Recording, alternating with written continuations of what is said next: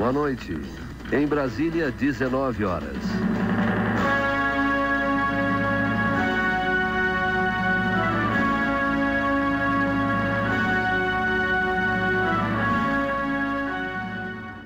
Quem é que não escuta essa abertura e já não lembra do noticiário do rádio? Pois então, a política também se apoderou dessa ferramenta. Getúlio Vargas foi o primeiro a fazer isso no Brasil, em 1935. Ele criou o chamado Programa Nacional, que tinha como principal função divulgar as realizações do governo. Três anos depois, o programa passou a ser chamado de Hora do Brasil e se tornou obrigatório em todo o país, com transmissões de segunda a sexta entre 19 e 20 horas. A Agência Nacional, dentro do programa estabelecido pelo presidente Getúlio Vargas, inaugura seu novo programa de intercâmbio continental intitulado A Voz do Brasil Chamando América.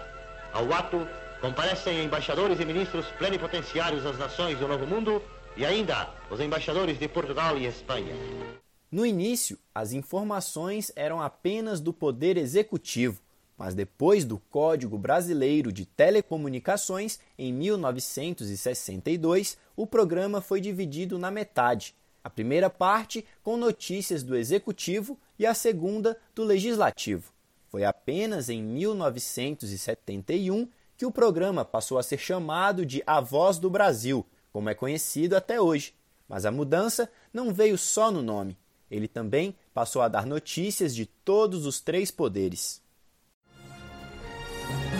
E essas foram as notícias do governo federal. Uma realização da Secretaria Especial de Comunicação Social da Presidência da República. Com produção da empresa Brasil de Comunicação. Fique agora com as notícias do Poder Judiciário e do Congresso Nacional. Como tudo em nossa vida, o rádio também se modernizou.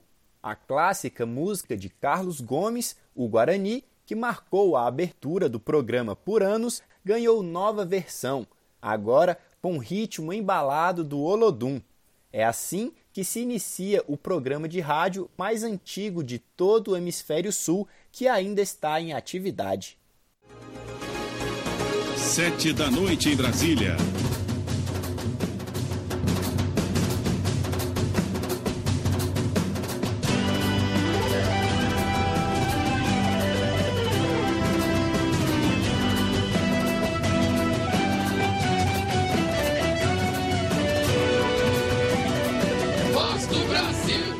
Com um longo período em atividade, vários profissionais passaram pelo programa, mas um dos que mais se destacaram foi João Marques.